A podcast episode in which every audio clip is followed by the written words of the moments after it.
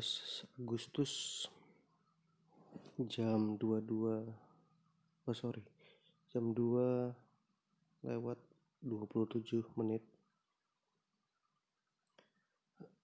nggak bisa tidur lagi malam ini.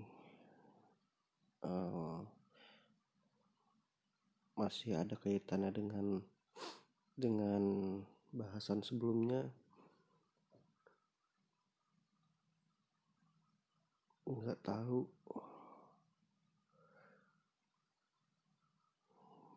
Bingung aja. Nggak tahu mesti ngapain. Hari ini juga kosong banget, nggak produktif sama sekali. Ada beberapa sih nyari-nyari peluang, untuk pemasukan, untuk cari pemasukan yang bisa ngasilin sesuatu.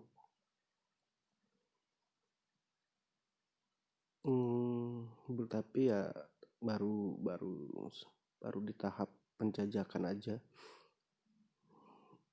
yang pasti belum ada hasilnya karena masih jauh banget.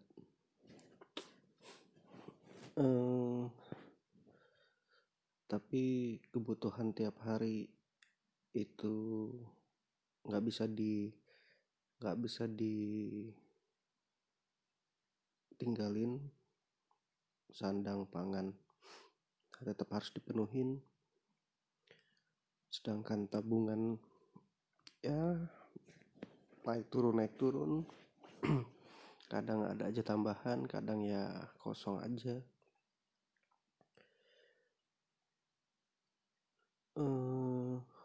Tadi siang enggak siang, tadi malam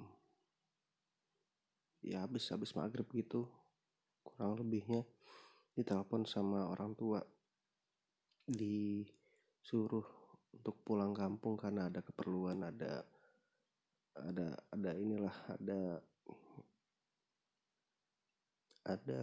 berita duka, disuruh pulang, disuruh ngajak saudara yang di sini. Untuk pertama kalinya akhirnya ngomong ke orang tua kalau memang nggak bisa pulang karena nggak ada uang untuk beli bensin mobil.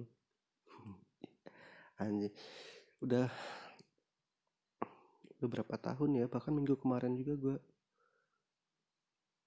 untuk pertama kalinya itu minjem duit lagi setelah sekian lama nggak pernah minjem duit untuk bertahan hidup. Bahkan beberapa tahun terakhir ini banyak orang yang minjem duit ke gue untuk sekedar bertahan hidup lah gitu, untuk makan, untuk rokok sehari-hari sampai gaji keluar gitu kan, teman-teman biasanya. Dan minggu kemarin untuk pertama kalinya gue minjem uang lagi ke kawan. Jadi memang ya pandemi, lagi-lagi gue nyalahin faktor eksternal.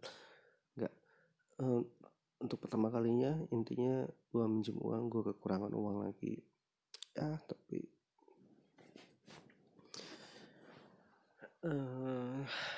gak masalah, semoga aja cepat berlalu. Yang penting fokus dulu untuk benahin apa yang ada sekarang, buat ya semoga bisa dimanfaatin untuk cari penghasilan lagi.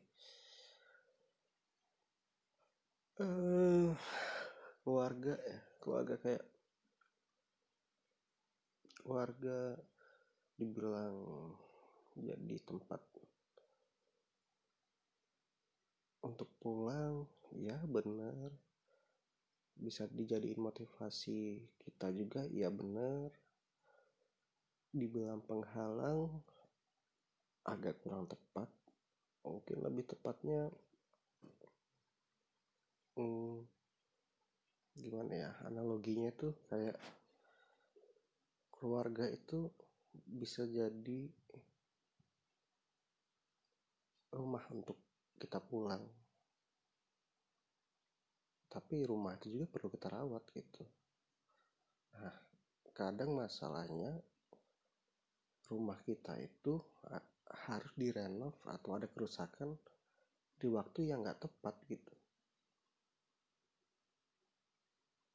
Jadi ketika lo nggak siap secara finansial, secara waktu, tiba-tiba ada panggilan atau ada kebutuhan, ada keharusan untuk lo maintain rumah lo yang ya nggak bisa, sulit untuk lo tolak gitu kan. Mungkin yang ngerasain situasi ini ya orang-orang yang punya kekurangan di beberapa hal. Misalkan ada yang pekerja kantoran, pekerja pemerintahan yang secara finansialnya bagus, oke, tabungan aman, tapi nggak punya waktu. Jadi dia nggak bisa meluangkan banyak waktunya untuk keluarga. Ada juga yang pemasukannya secara finansialnya ya menengah ke bawah, tapi punya banyak waktu, ya dia cuma bisa sekedar ngecek aja,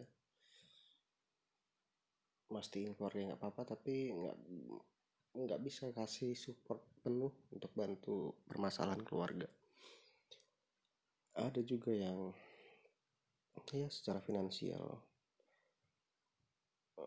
terbatas, waktu juga habis untuk kerja yang ya ada sih beberapa jenis pekerjaan yang kerjanya makan waktu tapi hasilnya nggak seberapa.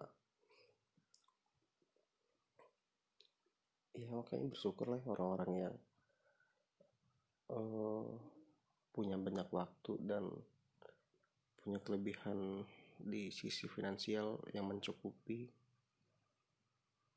Tapi ya pasti nggak mudah buat ngeraih semua itu.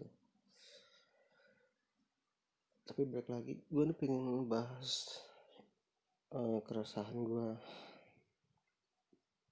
tentang keluarga. Tahu deh ya, apa mungkin karena latar belakang gue yang memang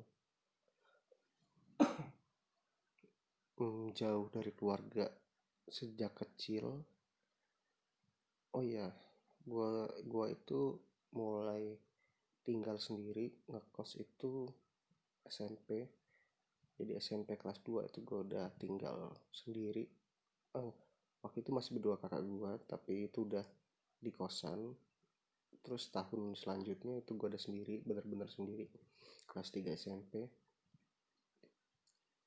Lanjut ke SMA, itu gue balik lagi ke rumah, tapi nggak lama. Pas masuk kuliah, itu gue udah sendiri lagi. Jadi ya udah sekitar 11-12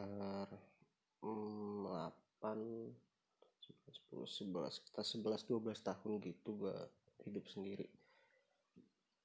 Hampir setengah umur gue ya.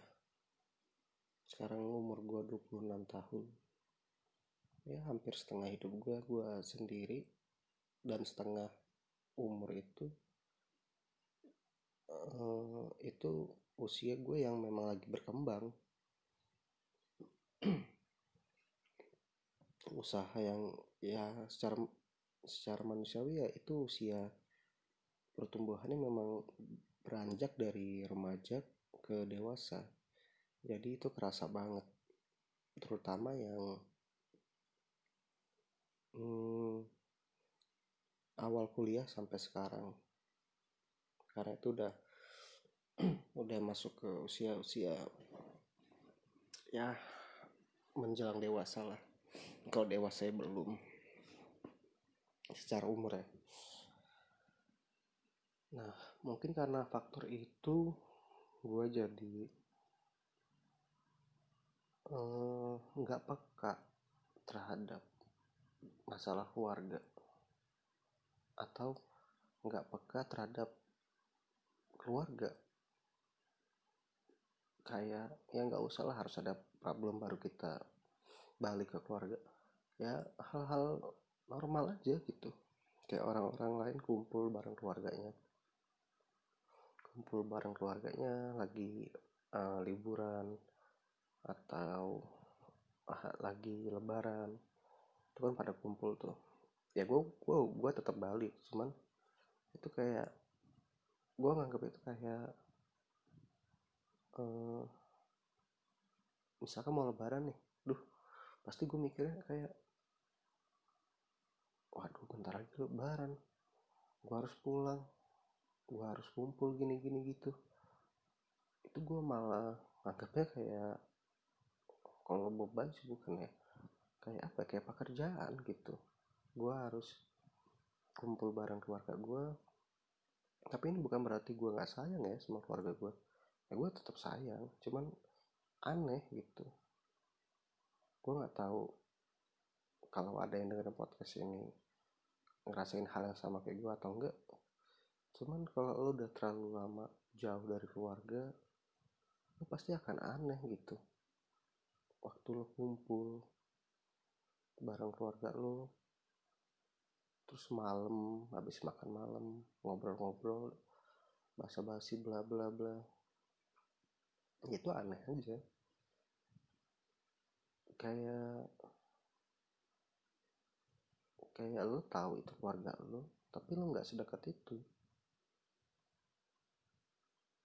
Bahkan zaman kuliah dulu, waktu akhir bulan atau hari Sabtu gitu ya, biasanya kan anak-anak perantau tuh, anak-anak kosan pada balik, entah minta uang kayak atau sekedar nengokin orang tua. Pokoknya ada aja gitu kawan-kawan gue dulu yang seminggu sekali pulang, sebulan sekali, sebulan dua kali pulang. Gue tuh kadang yang sampai setengah tahun baru pulang sekali, itu pun cuma satu malam.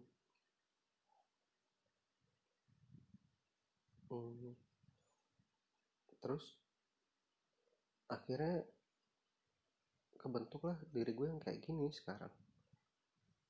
Kebersamaan keluarga tuh jadi aneh banget. Tiap kumpul keluarga gue nganggapnya cuman kayak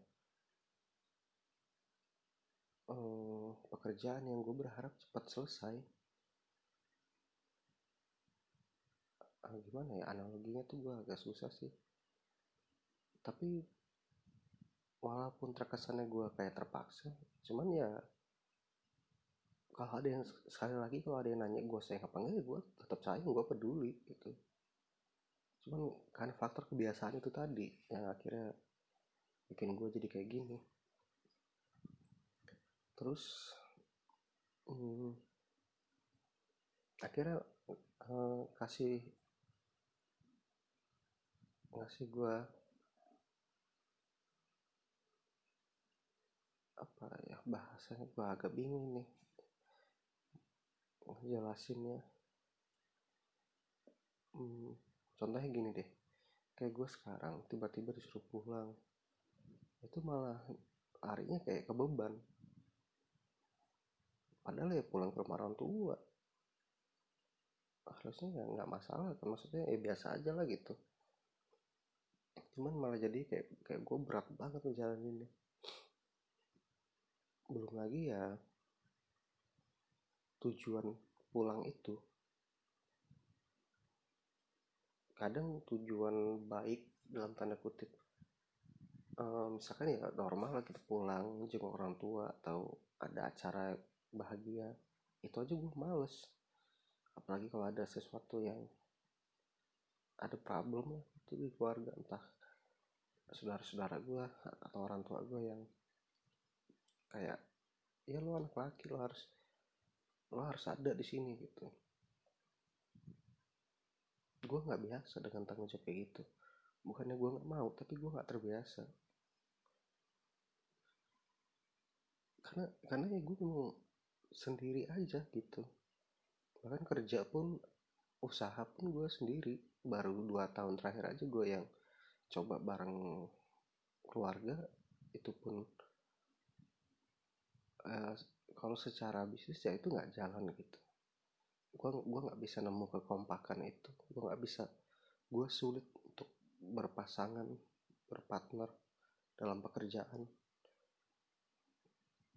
Mungkin itu juga yang bikin gue males untuk kerja sama orang, apalagi kalau harus bekerja sebagai tim, karena gue terbiasa sendiri aja gitu. Gue menikmati kesendirian ini, seneng ataupun ya, lagi susah kayak kondisi sekarang ya, tapi gue fine aja. Gue tetap merasa nyaman ngejalaninnya. Tapi kalau gue katakanlah gue nggak peduli sama sekalipun dengan keluarga gue gitu, gue berusaha untuk nggak peduli, tetap nggak bisa juga gitu. Jadi gue nih kayak diikat di tiang besar di tengah lapangan. Orang bisa bayangin di lapangan sepak bola segede itu, di tengah-tengahnya ada tiang, dan gue diikat di situ, tali gue panjang. Jadi gue bisa kemana-mana, gue bebas bergerak, tapi gue nggak bisa cabut dari posisi itu. Gue kayak mesti ada di situ, gue nggak boleh keluar dari situ.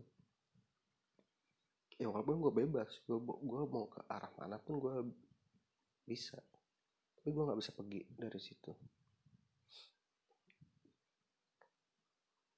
Jadi keluarga itu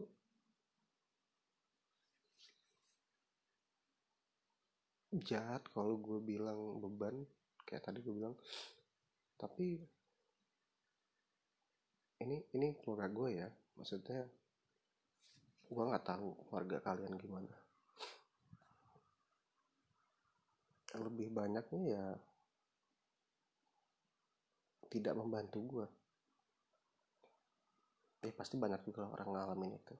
Ya oke lah kalau orang tua tetap kasih support, bantuan juga tetap ada. Cuman secara umumnya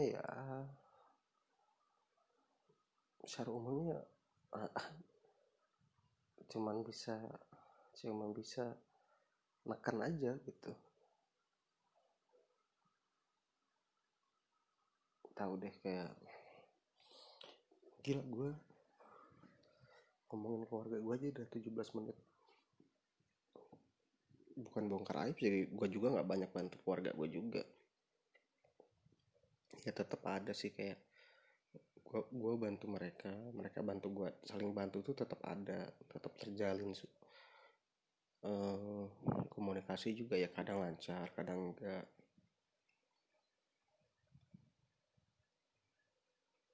Tapi tetap gak enak men, kayak ya bisa dibilang gue iri, ya sedikit iri lah gitu ngeliat. Ya nggak harus keluarga yang harmonis banget, punya kekayaan melimpah, nggak harus yang halal kayak gitu.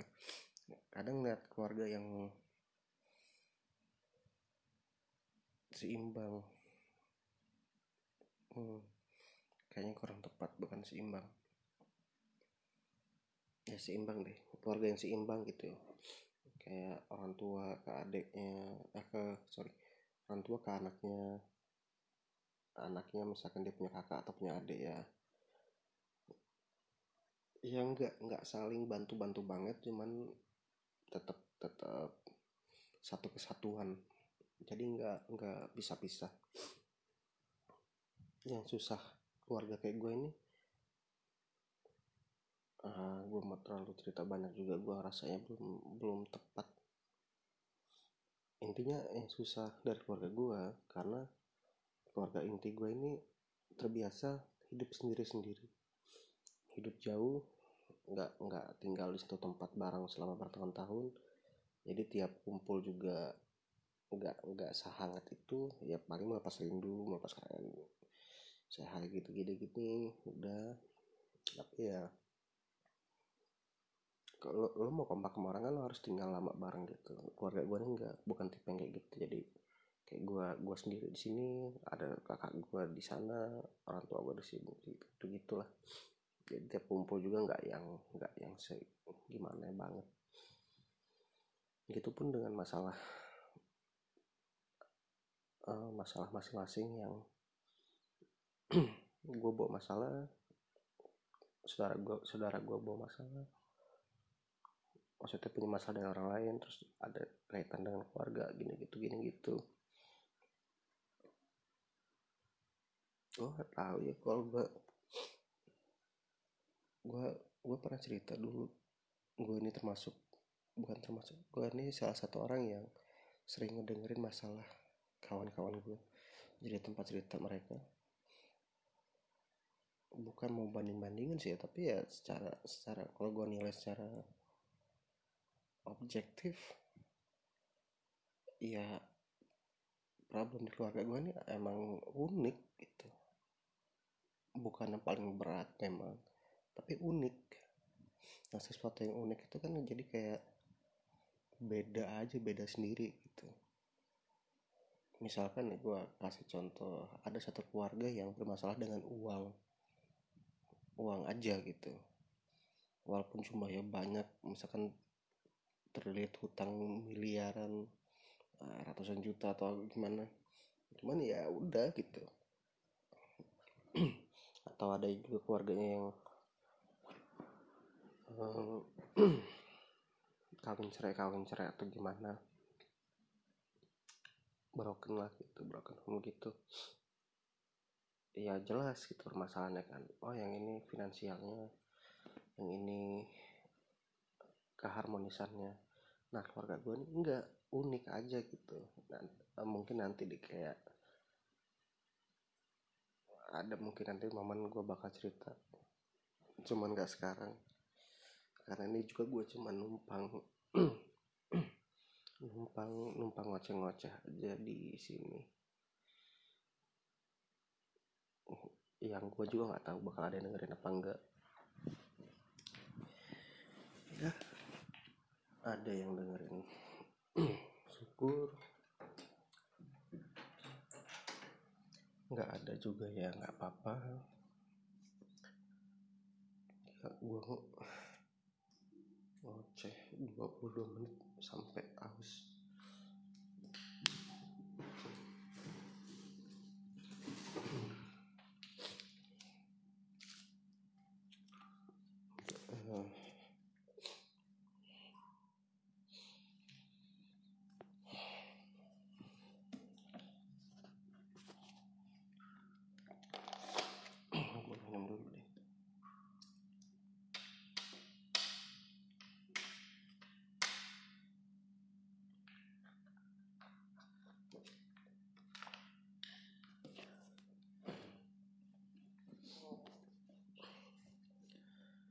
Keluarga yang gue nggak tahu sih kriteria keluarga yang normal itu gimana.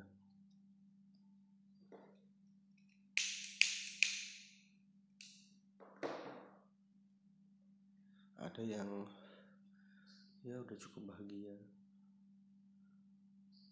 walaupun secara finansial menengah, kelas menengah ke bawah atau kelas menengah. Ada yang ya nggak pernah puas dengan apa yang udah keluarga punya.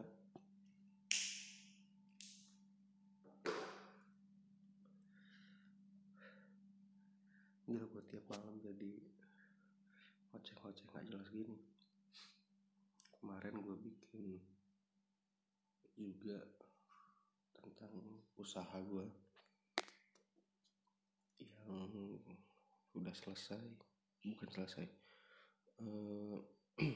ibarat orang lagi mati suri lah, lagi berusaha untuk hidup kembali. Sekarang ngomongin keluarga karena ya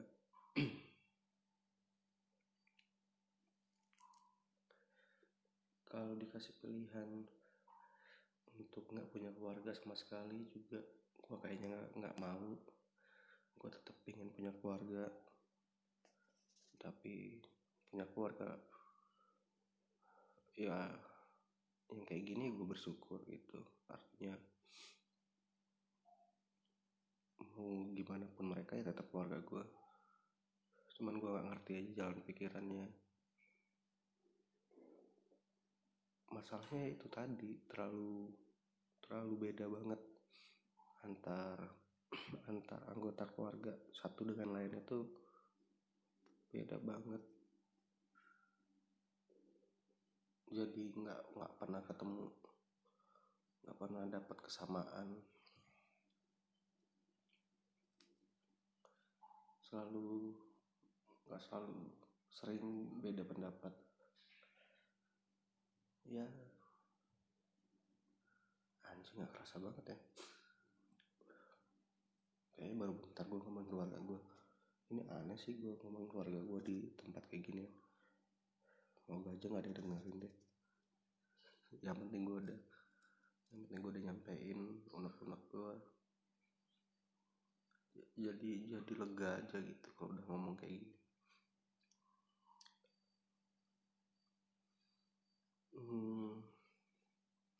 Gue nggak tahu ya gimana kedepannya. Kayak gue juga udah umur segini ya.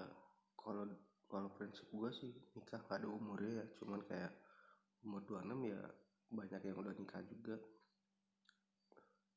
Tapi secara pribadi gue belum kepikiran buat nikah. Apa gue harus nikah gitu biar gue gak kayak gini? Nggak tahu deh. Cuman nikah juga cari pasangan yang benar-benar cocok susah juga, yang memenuhi kriteria juga nggak ada gitu. Kayak gue juga sadar diri lah gitu. Kalau gue menempatkan posisi gue sebagai perempuan yang punya banyak cita-cita, punya banyak impian, atau gue menempatkan diri sebagai ayah dari seorang perempuan, mungkin gue bakal pikir-pikir juga gitu kalau gue mau nerima lamaran dari orang kayak gue, orang dalam kondisi kayak gini sekarang. Tapi nggak tahu gitu, mungkin ya itu cuman sebagian sifat pesimis gue aja ya kali mungkin ya. Cuman ini masuk akal gitu, kayak kalau gue perempuan terus gue ngeliat diri gue sekarang kayak anjing, gue mau nikah sama kayak gini,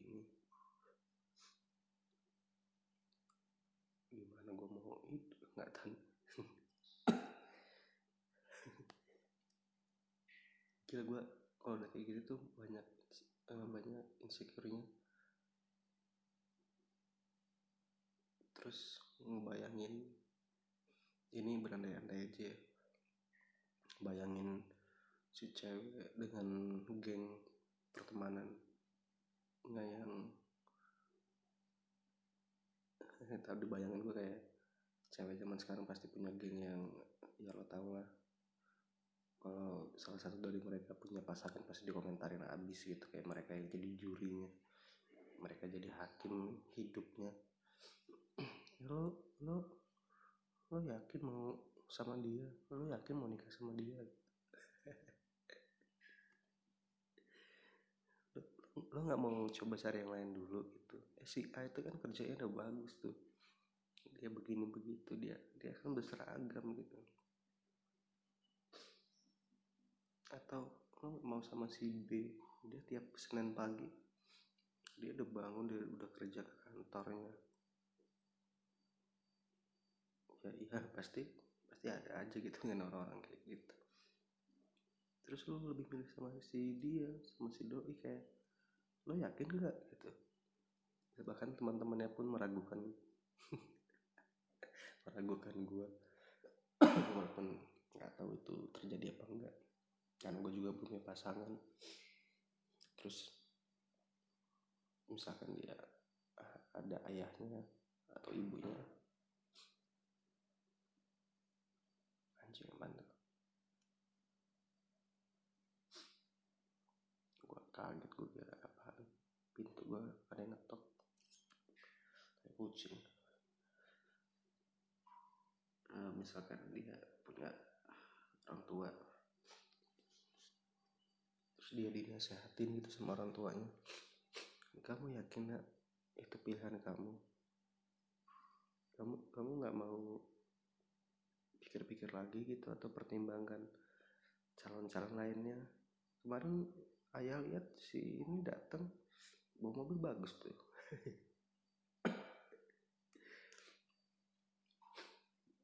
Iya, ibu juga kemarin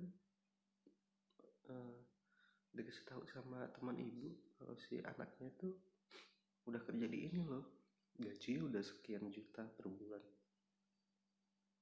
udah punya rumah juga dia. Kamu nggak mau kenalan dulu? Anjing, serem banget ya kalau emang kayak gitu ya.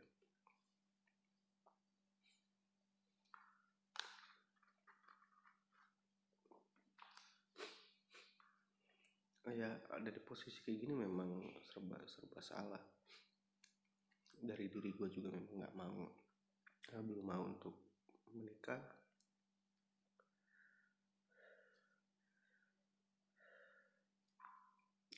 Ngeliat keadaan juga memang kayaknya belum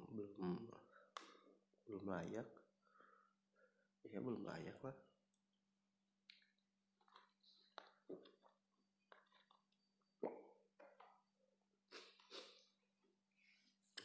buat kalau ada yang dengerin,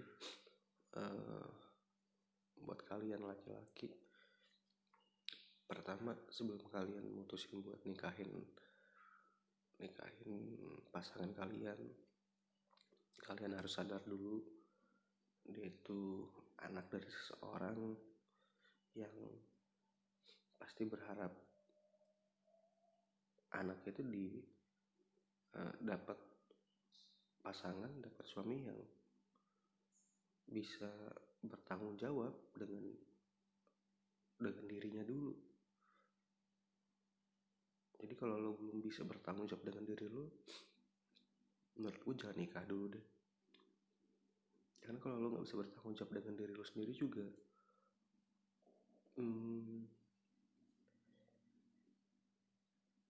susah men. Lo harus bertanggung jawab dengan dua orang di hidup lo. Gue nggak tahu keyakinan apa yang kalian anut,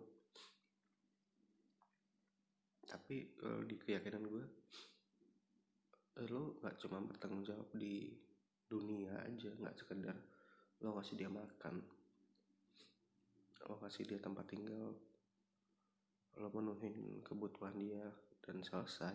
Enggak cuman sampai situ.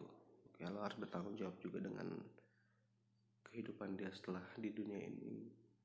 Kehidupan yang kekal di sana. Males banget bahas agama. Ya karena gue masih rasa belum layak.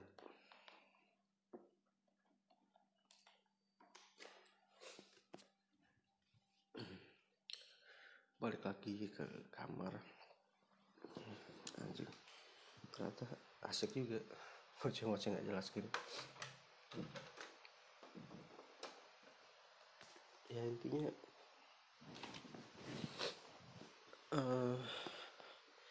jangan nikah dulu deh kalau memang belum bisa bertanggung jawab dengan diri sendiri. Kalau perkara kerja ya, maksudnya secara ekonomi lo masih bisa ngusahain itu,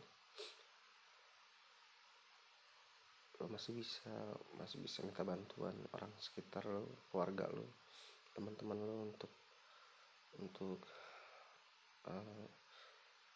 kalau lagi kesusahan secara ekonomi, untuk minjem uang lah segala macam.